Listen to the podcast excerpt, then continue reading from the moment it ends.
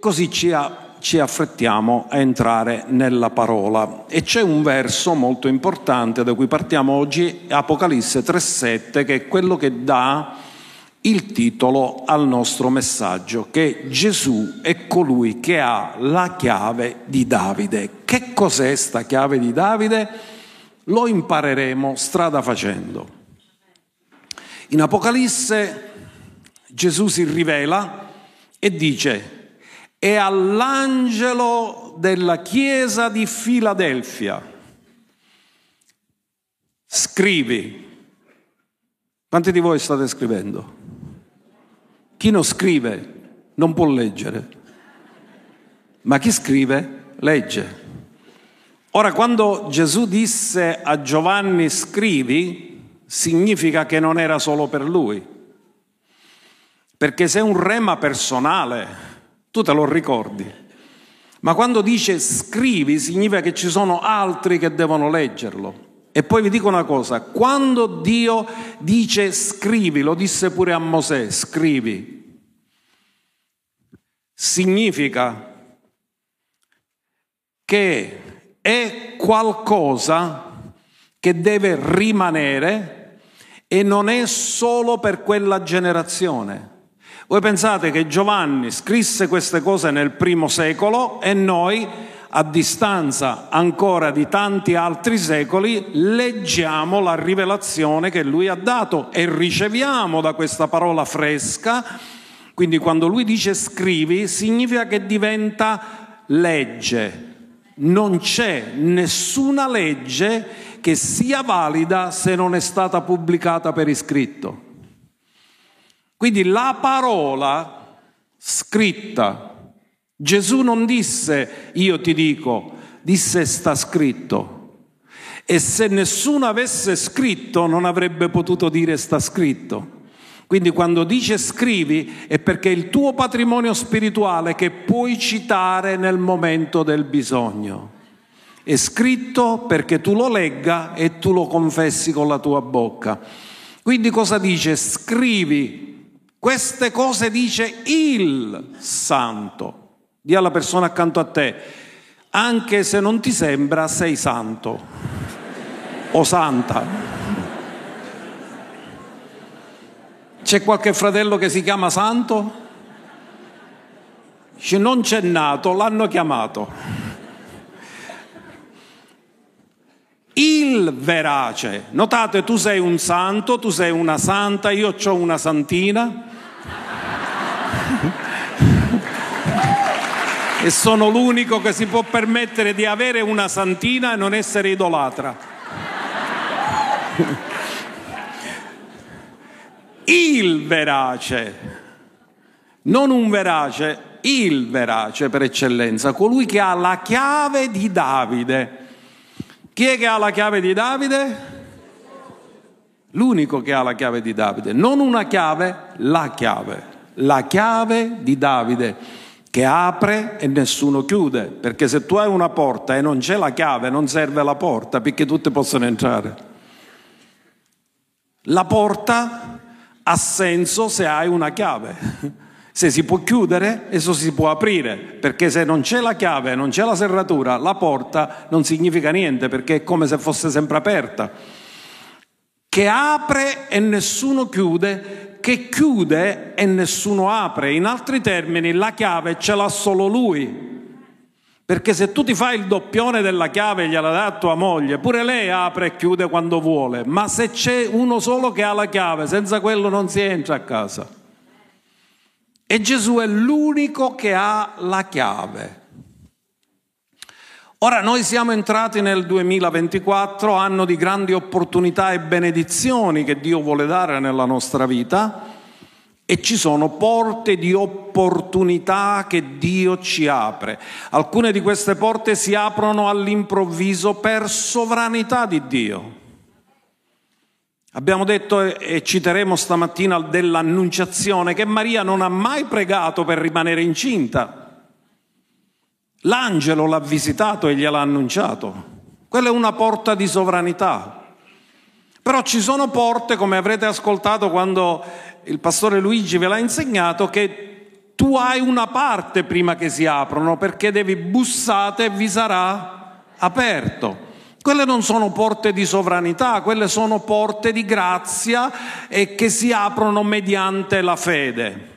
Quindi Dio vi apre tante opportunità, ci saranno cose che avverranno all'improvviso e ci sono cose che avvengono perché tu eserciti fede e ti mantieni confessando la parola di Dio, perché una delle cose forti che stamattina il Signore ci ha detto, parlate la parola, perché a volte parliamo poca parola, se parliamo poca parola Dio può confermare solo quella parola, ma se parliamo molta parola Dio ha molto da confermare. Quindi dobbiamo imparare a dichiarare la parola di Dio e farlo spesso e dire più cose possibili di benedizione che possiamo dire eh, mariti fatelo con le mogli, mogli fatelo con i mariti, fatelo con i figli insieme, dichiarate sempre parole di benedizione, di protezione, di salute, di prosperità, di timore dell'Eterno, eccetera. Ora Gesù si autorrivela. Lui stesso ha detto chi è. Il fedele, il verace. E ancora in un altro verso di Apocalisse 3:14 leggiamo ancora un'altra autorrivelazione di Gesù che dice chi è Ora, l'unico che conosce Dio è Dio stesso e tu non potresti conoscere Dio se Dio non si rivela. All'angelo della chiesa di Laodicea scrivi, queste cose dice l'Amen. Sapete che Amen è il nome, uno dei nomi di Gesù? Amen significa è così. Poi dice, il testimone fedele e verace, il principio della creazione di Dio. Questo riguarda Gesù come uomo, perché lui era preesistente. Poi non è il nostro argomento, ma parliamo di questa parola, il testimone fedele e verace. Ora, quando noi pensiamo a una parola che è un testimone, noi immaginiamo di trovarci davanti a un tribunale, dove il giudice deve conoscere la verità. Ma siccome gli uomini non dicono tutti la verità, ha bisogno di due o tre testimoni per affermare qual è la verità. Ma siccome Gesù è la verità e dice sempre la verità, è il testimone fedele e verace, in realtà non c'è bisogno di un altro che confermi quello che lui dice, perché quello che lui dice è sempre la verità senza bisogno di altri testimoni. In altri termini, ve lo spiego con un esempio semplice, se i giudici avessero la certezza che le persone dicono sempre la verità, non, non ci sarebbe bisogno di più di un testimone, perché già sarebbe affermata qual è la verità. Ora Gesù è la verità e lui tutto quello che dice è verità, in altri termini quello che lui dice non ha bisogno di conferma perché quello che lui dice è sempre la verità assoluta e che non può mai cambiare. Perché vi dico questo? Affinché acquisiate certezza nella parola. Perché il nostro combattimento a volte è tra le nostre opinioni e la parola. Ma noi ci dobbiamo schierare sempre con la parola perché la sua parola è assoluta verità che non può essere cambiata. Ora guardate, qui c'è uno dei versi che io amo di più nella Bibbia e troviamo, lo troviamo in Giovanni 8:14. Guardate cosa dice Gesù. Lui stesso sta affermando che se anche lui testimonia di se stesso, lo può fare. Quando un uomo ti dice, ah ma questo è quello che pensi tu, ma io non la penso così, allora tutto è opinabile, ma non è opinabile in colui che è il testimone fedele e verace. E guardate cosa ha detto. Qui c'è una grande profondità. Gesù rispose e disse loro, anche se testimonio di me stesso, la mia testimonianza è verace, perché so da dove sono venuto e dove vado. Ora ascoltate, questo è molto profondo. Il punto è che le persone che non sanno da dove vengono e dove vanno sono confuse. Non sanno chi sono, non sanno qual è il loro futuro, non sanno qual è il loro destino. Ma la sicurezza viene dal fatto che tu sai da dove vieni e tu sai dove vai. E Gesù ha detto, io quello che vi dico, io non ho bisogno di altri testimoni, perché la mia testimonianza è verace, perché so da dove vengo. Lui è venuto dal Padre, è venuto dal cielo e so dove vado, ritornerò là.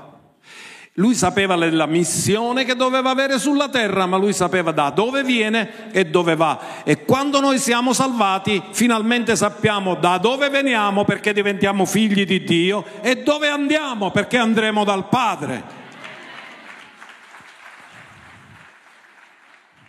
Però permettetemi la battuta. Se una persona viene così sedotta nella mente da pensare che viene dalla scimmia, dove va? Allo zoo.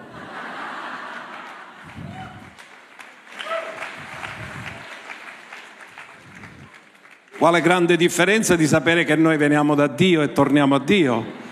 E invece se sei una scimmia va allo zoo al massimo.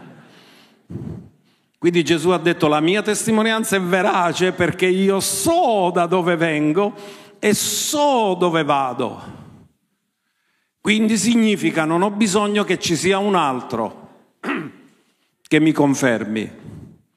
Poi vedremo che lui ha detto solo le cose che ha detto il Padre, quindi ha ripetuto le cose del Padre, l'ha ripetuto per mezzo dello Spirito e in realtà Padre, Figlio e Spirito Santo hanno una sola parola, perché non ci sono opinioni, è la sola verità. Quindi non, e poi dice, voi invece non sapete né da dove vengo né dove vado. Perché? perché non lo vedevano come un uomo come tutti gli altri, perché i sensi naturali non riescono a vedere nel mondo dello spirito. Quindi loro lo vedevano come se fosse un uomo come tutti gli altri, ma lui non era l'uomo come tutti gli altri. È il figlio di Dio, l'eterno figlio di Dio. Quindi questo ci aiuta a capire perché è importante? Perché basta che tu prendi una sola parola che Gesù ha detto, non hai più bisogno di altro. Ve lo spiego, un italiano ha avuto questa rivelazione. Era un centurione che stava a Capernaum e che aveva bisogno di una guarigione di un suo servo che era gravemente ammalato. Lui no, gli ha detto, Gesù disse io verrò e lo guarirò e lui gli ha detto ma non c'è bisogno che vieni, di solo una parola e il mio servo sarà guarito. In altri termini, questo centurione aveva capito che poiché Gesù è il testimone fedele e verace, tutto quello che dice è la verità ed è la realtà e se dice qualcosa, la realtà diventa verità come lui l'ha detto e viene trasformata. Ogni sua parola coincide perfettamente con i fatti. E se i fatti contraddicono la parola, non cambia la parola, cambiano le circostanze. In altri termini, all'uomo dalla mano secca, cosa gli dice Gesù? Stendi la tua mano. Cosa è successo? Che l'uomo che aveva la mano che non poteva muovere, quando Gesù gliel'ha detto, lui ha steso la mano. In altri termini, la realtà era che la mano era secca, ma la parola l'ha dichiarata che si poteva muovere ed è la mano che è diventata guarita per la parola del Signore Gesù. Di soltanto una parola perché è fedele ed è verace. Non c'è bisogno di un'altra conferma. Basta che lui dice una parola. Tutto si aggiusta. Ora lui ha anche detto un'altra cosa. In Giovanni 6:38 ci ha testimoniato che non ha fatto nulla da se stesso e che lui non è venuto da sé ma è stato inviato dal Padre. In Giovanni 6:38 Gesù ha dichiarato, poiché io sono disceso dal cielo non per fare la mia volontà, ma la volontà di colui che mi ha mandato. C'è stato mai un momento in cui Gesù non ha fatto la volontà del Padre? C'è stato un momento in cui ha avuto un conflitto ma l'ha risolto subito, dicendo, però sia fatta la tua volontà, non la mia. Ma lui sempre ha fatto la volontà del Padre, per questo ha potuto dichiarare chi ha visto me ha visto il Padre.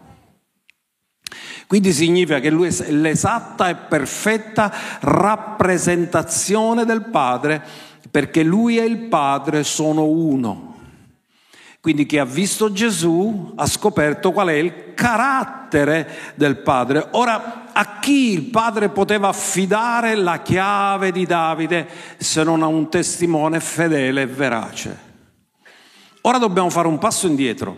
Cos'è la chiave di Davide? Dobbiamo capire, e quelli che avete ascoltato tutta la serie dei patti, ve la ricordate la serie dei patti? Vi ricordate che c'era il patto davidico? E nel patto davidico, se voi volete imparare molto sul patto davidico, dovete imparare che c'è un salmo che ne parla ampiamente, è il Salmo 89, scritto pure nel primo libro delle cronache, sì, però il Salmo 89 vi dichiara cose, io non vi posso leggere tutto oggi, però andatevelo a leggere, a studiare, vi diamo solo alcuni versi del Salmo 89 che testimoniano come Dio ha dato a Davide delle promesse di patto che non possono mai mutare. Guardiamo 89-27. E c'è una promessa perché sapete che Gesù secondo la carne è progenie di Davide. E Dio gliel'aveva promesso per patto e gli ha detto lo costituirò pure mio primogenito il più eccelso dei re della terra, perché lui è il re dei re e signore dei signori. Gli userò benignità per sempre e il mio patto con lui rimarrà. Come, come rimarrà? Dillo, le cose di Dio sono sempre? Non mutano. Non ci sarà mai la Bibbia 2.0 perché ciò che è perfetto non può cambiare. È stabile. E se andate a studiare nel Salmo 119 c'è scritto che la sua parola è stabile nei cieli. In altri termini, se vuoi avere stabilità devi accordare con la parola, se non accordi con la parola sei vittima di opinioni, ma se ti accordi con la verità diventi stabile. Ora, ancora ci sono altri versi.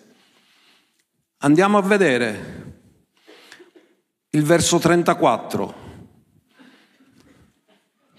L'abbiamo letto il 29?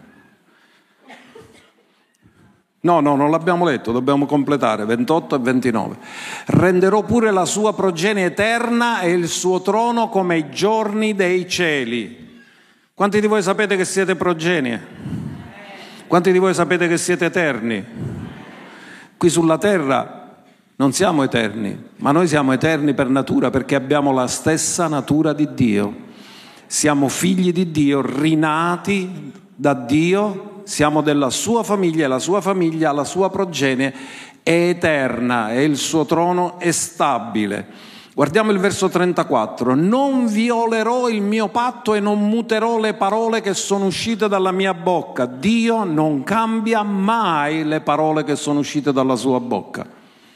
Ho giurato una volta per la mia santità e non mentirò a Davide. Ascoltate, al di sopra del patto c'è una cosa ancora più grande che si chiama giuramento. Ora Dio non avrebbe bisogno di giurare perché lui dice sempre la verità, ma lui scende al nostro livello.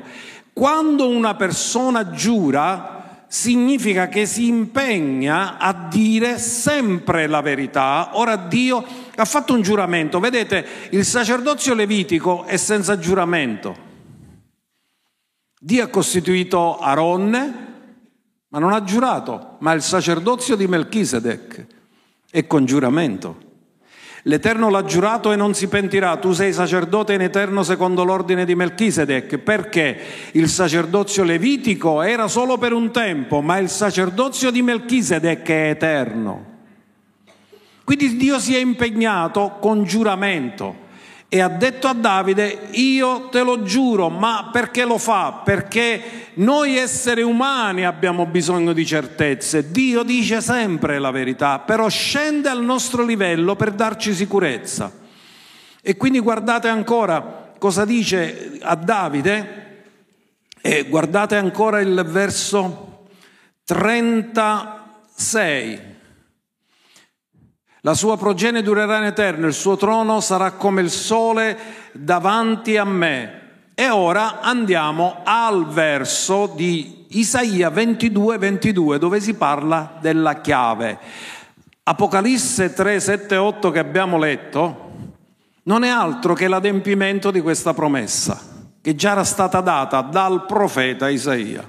Guardate cosa aveva detto il Signore tramite il profeta metterò sulla sua spalla la chiave della casa di Davide.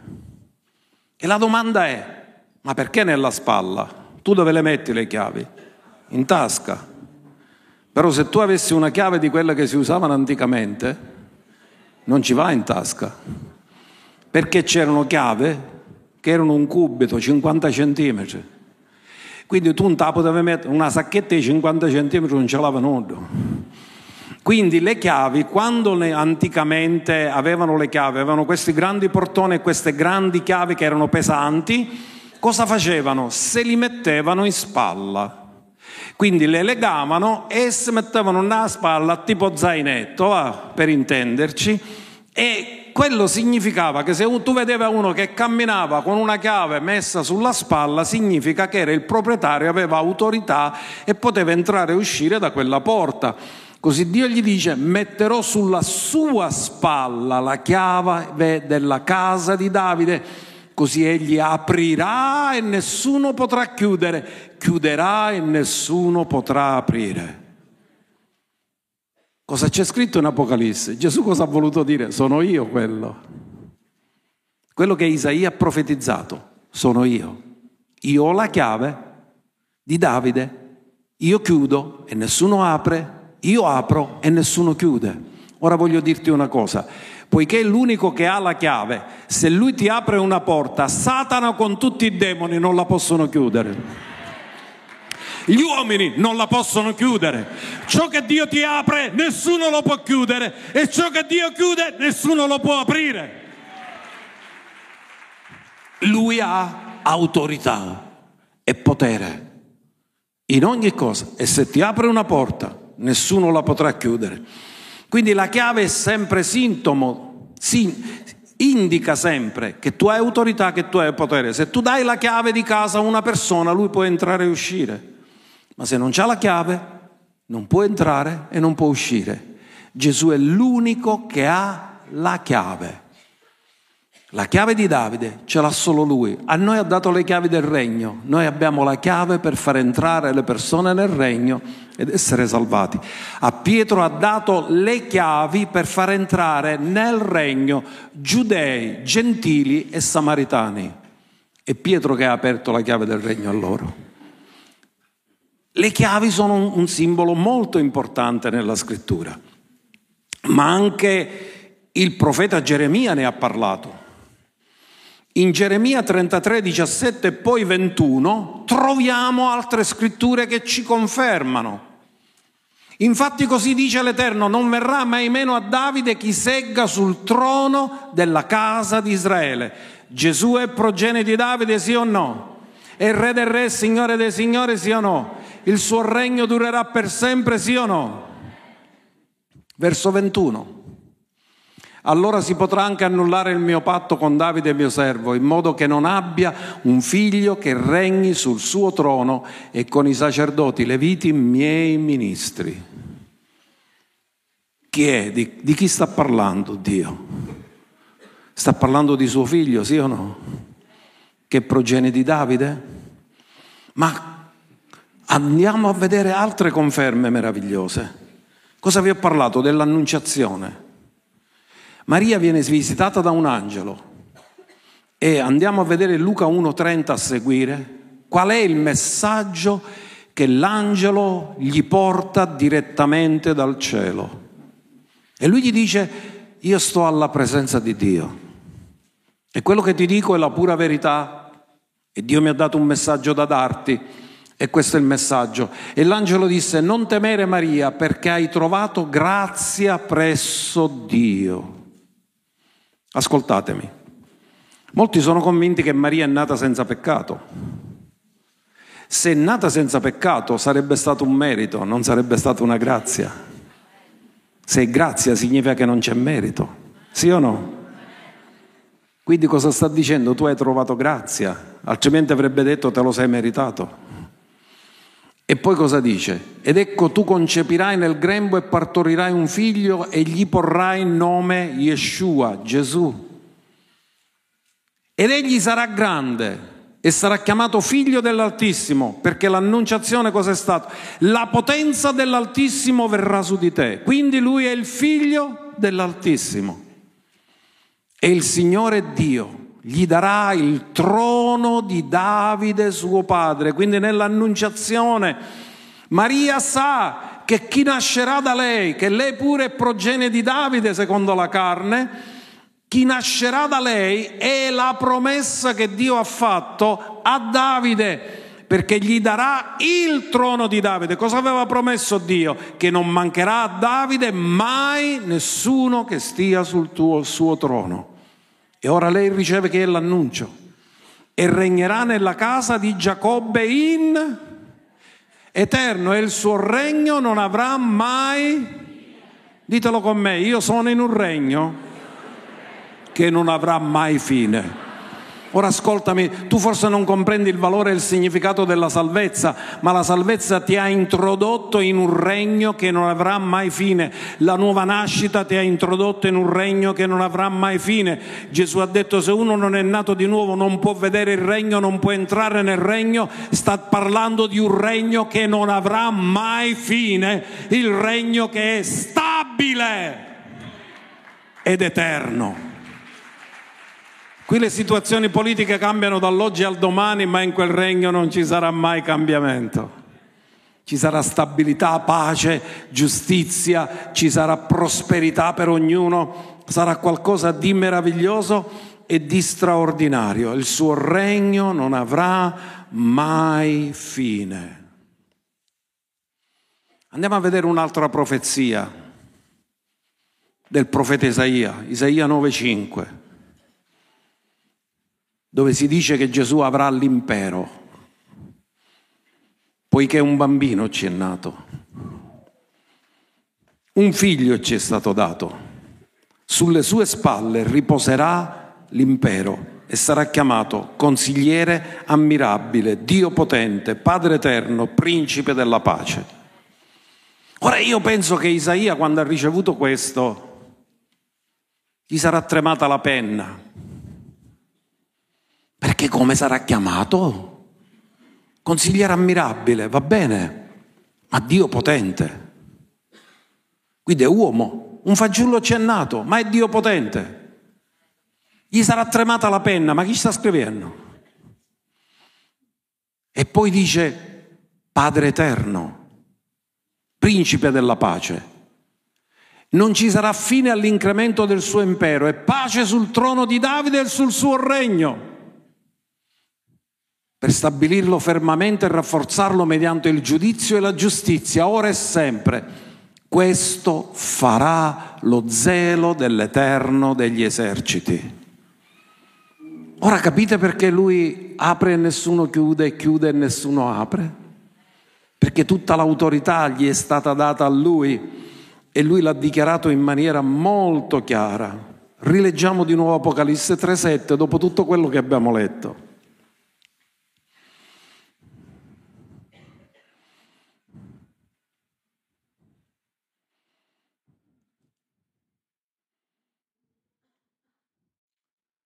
E all'angelo della chiesa di Filadelfia, Fileo Adelfos, significa amore fraterno.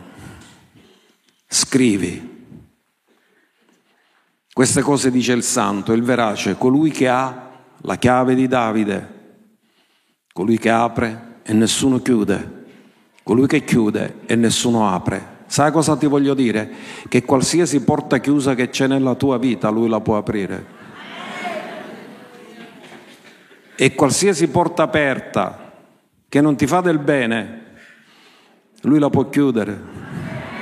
Significa che lui sta sempre alla porta perché il carattere è che è fedele e verace, ma la, la sua funzione è che apre porte e chiude porte che nessuno può chiudere se lui l'ha aperto e nessuno può aprire se lui l'ha chiuso.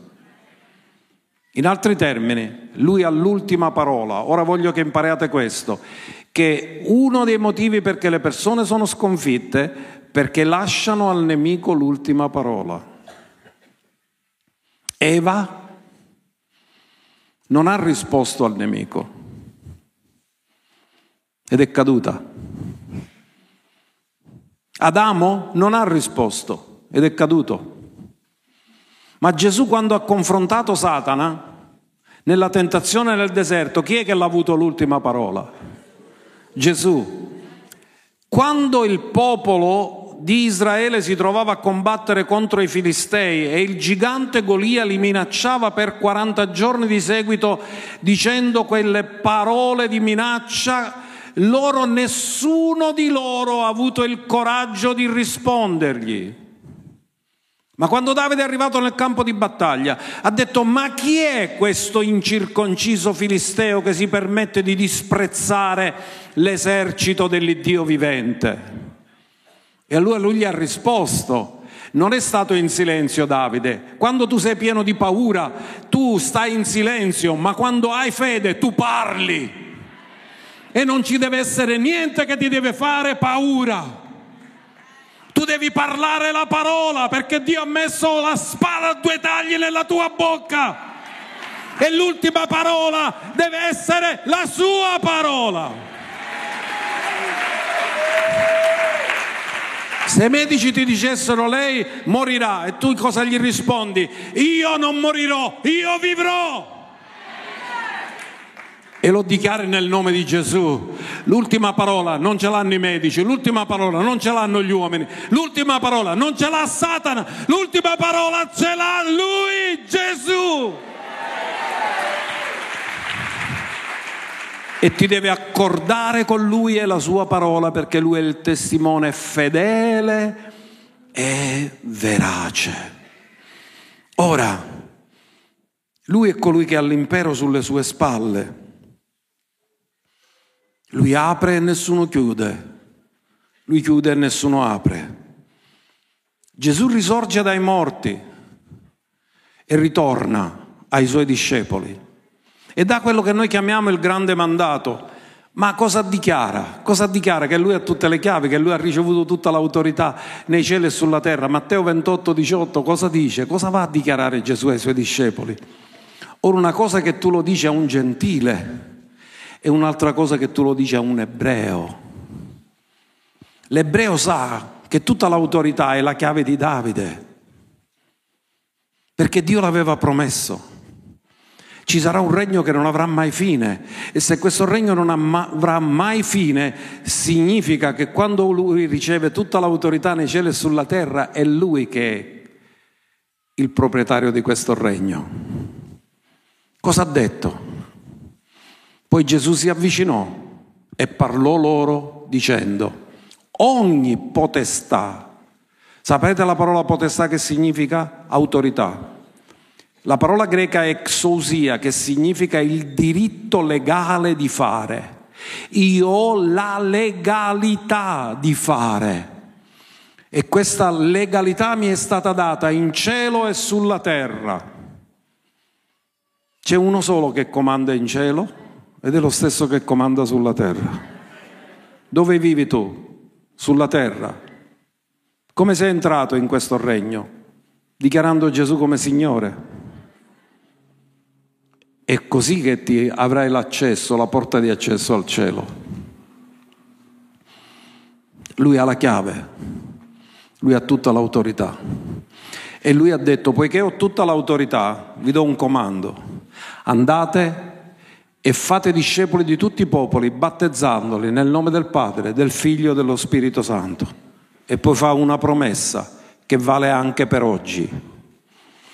Guardate la promessa qual è? insegnando loro di osservare tutte le cose che vi ho comandato. Ora ecco, io sono con... L'ha promesso, lo mantiene quello che ha promesso. Ma noi sempre ci rendiamo conto della sua presenza.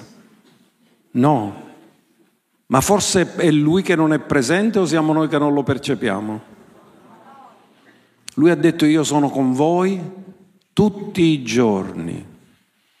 Avete ascoltato la preziosa coppia in grassia che ha detto abbiamo passato tempeste? Ci sono giorni di tempesta, ci sono giorni di combattimento, ci sono giorni di tristezza, ci sono giorni di dolore, però c'è una costante sempre nella nostra vita, che Lui è sempre con noi, tutti i giorni della nostra vita. Ringrazio, alza le tue mani e digli Signore, anche se non me ne sono accorto, tutti i giorni della mia vita tu sei stato con me, tu sei stato sempre fedele, sei stato fedele quando camminavo bene e sei stato fedele quando ho camminato male, sei stato fedele quando camminavo santamente e sei stato fedele quando ho peccato, perché poi sei venuto e mi hai rialzato, sei stato fedele quando non ti conoscevo perché mi hai preparato e sei fedele da quando ti conosco perché tu sei con me tutti i giorni della mia vita.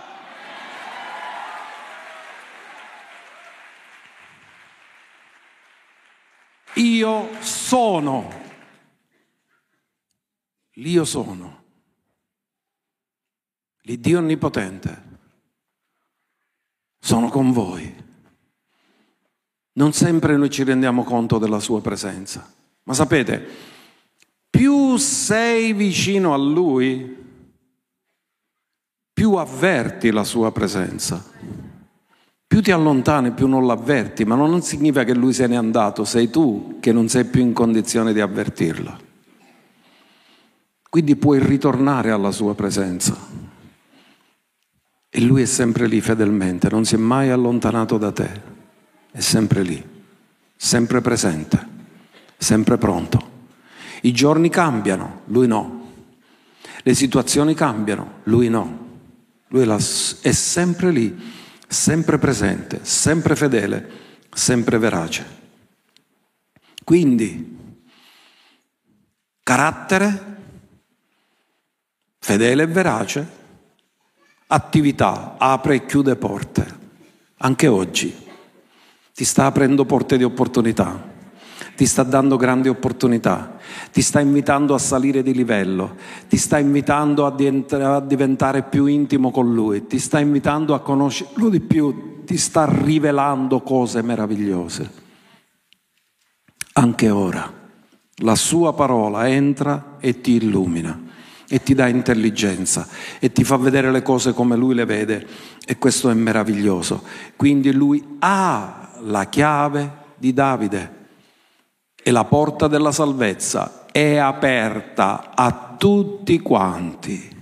Ecco perché abbiamo il dovere di predicare il Vangelo a ogni creatura, perché la porta della salvezza è aperta per ogni creatura, ma se le persone non lo sanno, non possono invocarlo come Signore della loro vita.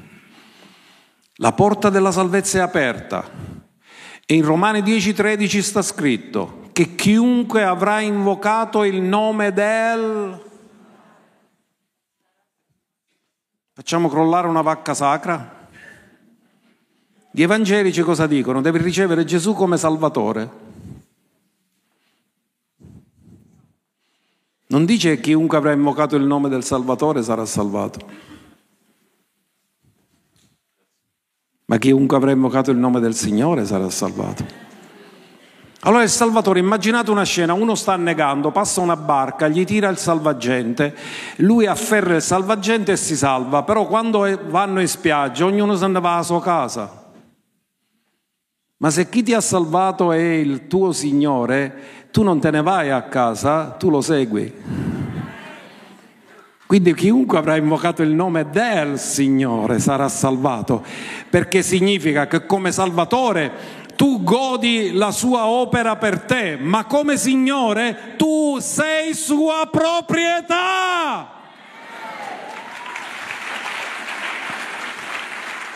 Ecco perché la storia di dire ricevi Gesù come tuo personale salvatore è incompleto. Tu ricevi Gesù come Signore perché chiunque avrà invocato il nome del Signore sarà salvato. In altri termini, col Salvatore puoi avere una relazione temporanea, ma con il Signore deve avere una relazione eterna.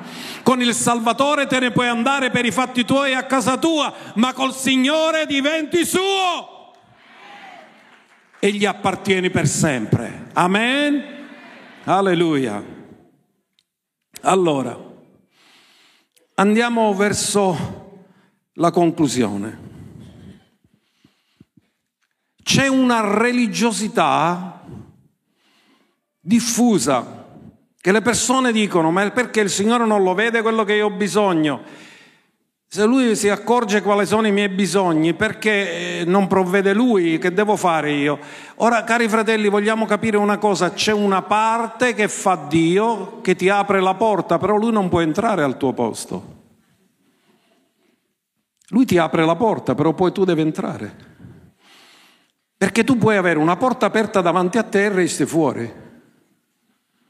Quella non è un'azione che può fare chi ti apre la porta. Perché chi ti apre la porta, ti apre la porta e ti dice prego si accomodi, ma se tu non ti accomodi, resti fuori.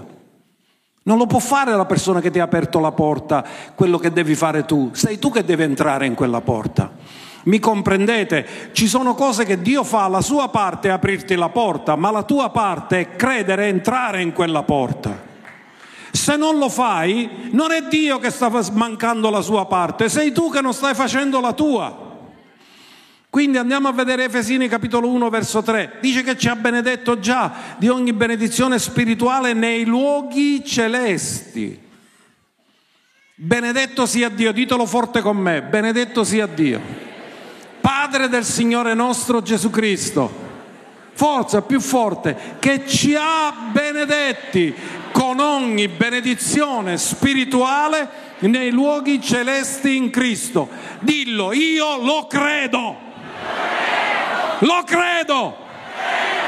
Ditelo di nuovo, benedetto sia Dio, Padre del Signore nostro Gesù Cristo, che ci ha benedetti con ogni benedizione spirituale nei luoghi celesti in Cristo. Io lo credo.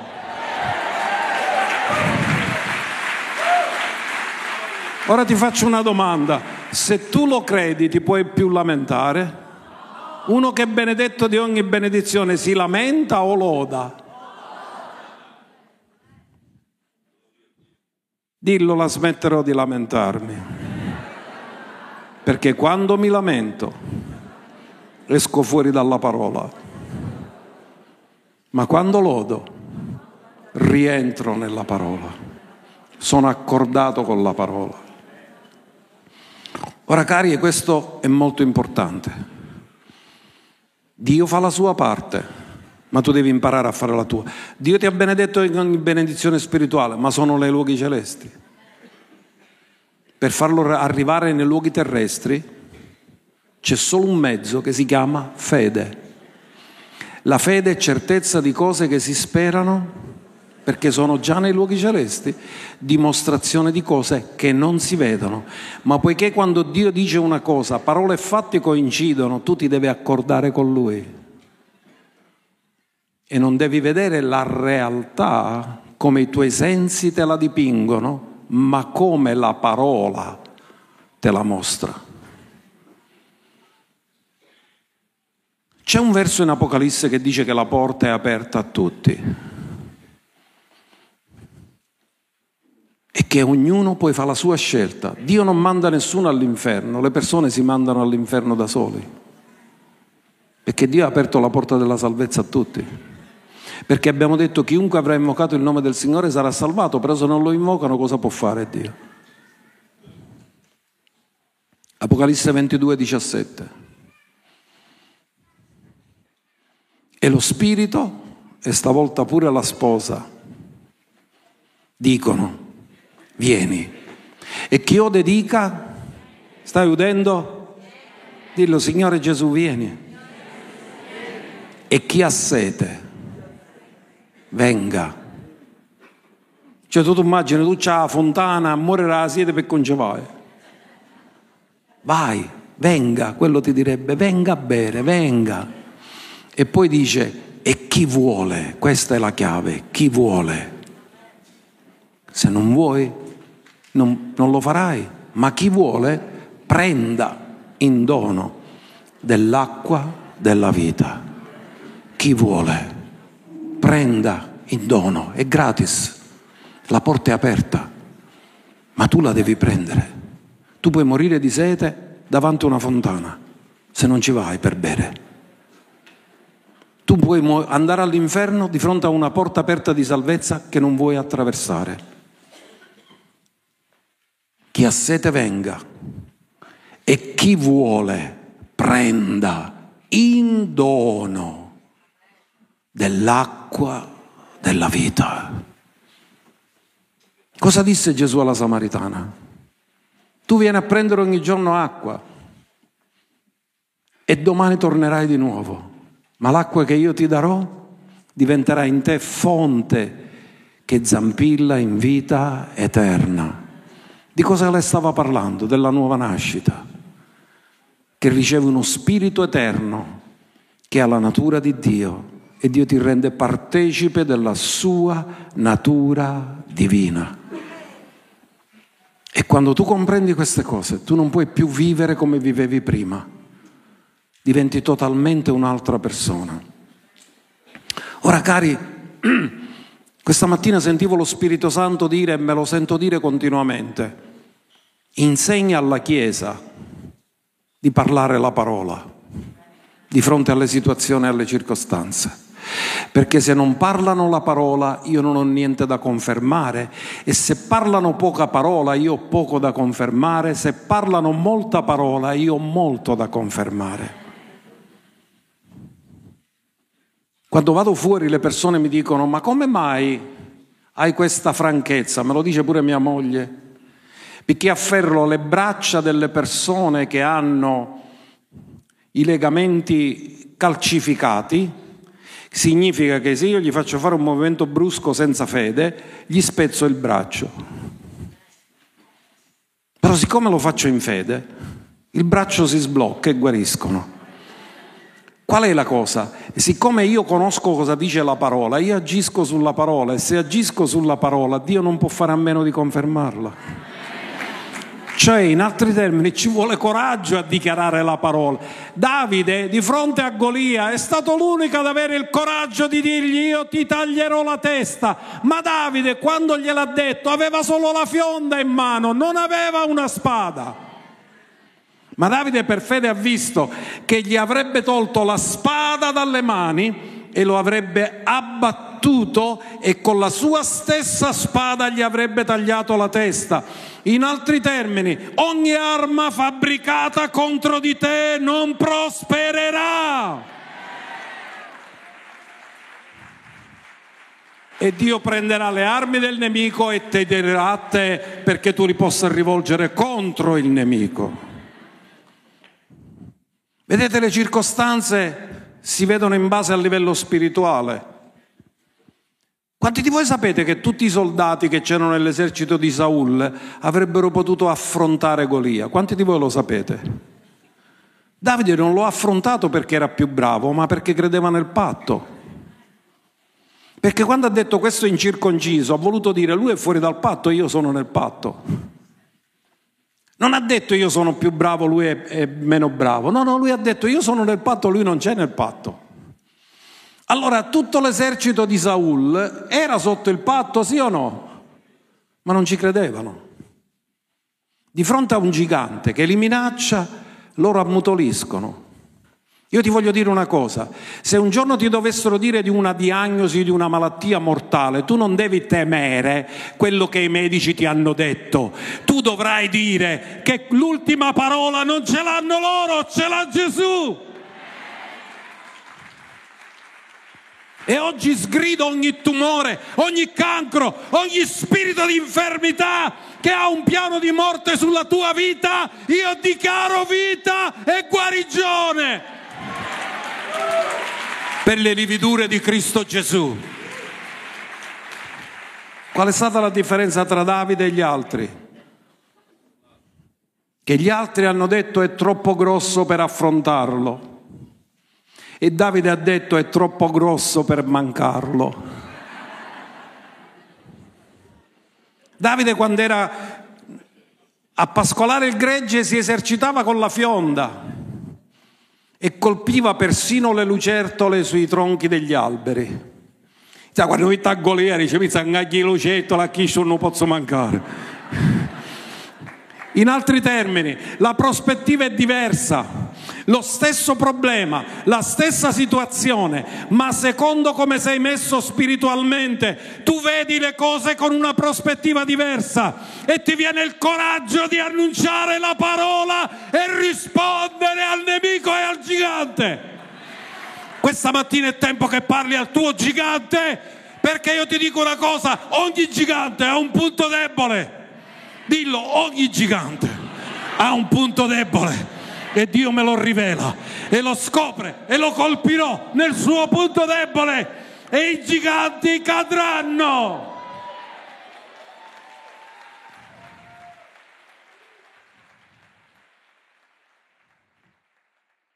Davide sapeva dove colpire e Dio ti rivela dove colpire. Ma Davide prima di colpire ha dichiarato la parola poi ha agito e ha detto ti staccherò il capo, ti taglierò la testa, ma aveva solo la fionda. Ma lui già aveva visto come finiva. Lo abbatterò, gli prenderò la spada e gli taglierò la testa. Lo vogliamo capire che siamo nel patto? Davide parla da uomo di patto. Tu devi parlare da donna di patto, da uomo di patto. E tu quando sei in un patto devi imparare a parlare la parola. Perché la tua forza non sta nella tua abilità, ma sta nel patto che Dio ha fatto con te. E dillo, io sono in una nuova ed eterna alleanza e sono più che vincitore in virtù di colui che mi ha amato. Amen. Lo credo! Dillo forte, io lo credo. Ho creduto, perciò ho parlato. Davide ha creduto nel patto e ha parlato. Anche noi crediamo e parliamo. Oh, alleluia. Sento l'unzione dello Spirito qui stamattina, giganti. Vedo una marea di giganti caduti a terra distrutti dalla potenza dello Spirito Santo, dalla parola che esce dalla tua bocca, dalla spada a due tagli nella tua bocca. Oh, alleluia. Alzatevi, alzatevi e cominciamo ad abbattere i giganti. Non avere paura. Dichiara la parola. Qualsiasi sia la cosa che ti hanno detto L'ultima parola ce l'ha Gesù. Lui apre e nessuno chiude, lui chiude e nessuno apre. Lui è l'autorità, lui è il Signore, lui è il Re dei Re, lui è il capo di un regno che non avrà mai fine. E se un centurione ha potuto dire a Gesù, di soltanto una parola, e ancora Gesù non era neanche risorto. Gesù non era ancora neanche assiso alla destra del Padre. Però lui ha avuto la rivelazione di dire di solo una parola. Quanto più tu puoi dire oggi, dichiarare la parola, perché lui è seduto alla destra del Padre. Si è assiso al di sopra di ogni principato, potestà, autorità e signoria. Tu combatti un nemico sconfitto, dillo io combatto un nemico sconfitto. Sarebbe il colmo farti sconfiggere da uno sconfitto. Parla la parola. Parla la parola. Incoraggia la persona accanto a te e dire, oh, capisce che deve parlare la parola. Avo finire di dire le tue opinioni e cominci a parlare la parola e a dichiarare la parola, perché tutto è possibile a chi crede e tu devi dichiarare la verità e la verità ti farà libero e la verità è la sua parola. Alleluia! Alza le tue mani, innalzalo, lodalo, esaltalo con tutto il cuore, adoriamolo con tutto il nostro cuore. Lascia che la sua parola si manifesti con potenza nella tua vita. Oh Rabashakarabassandaramadai.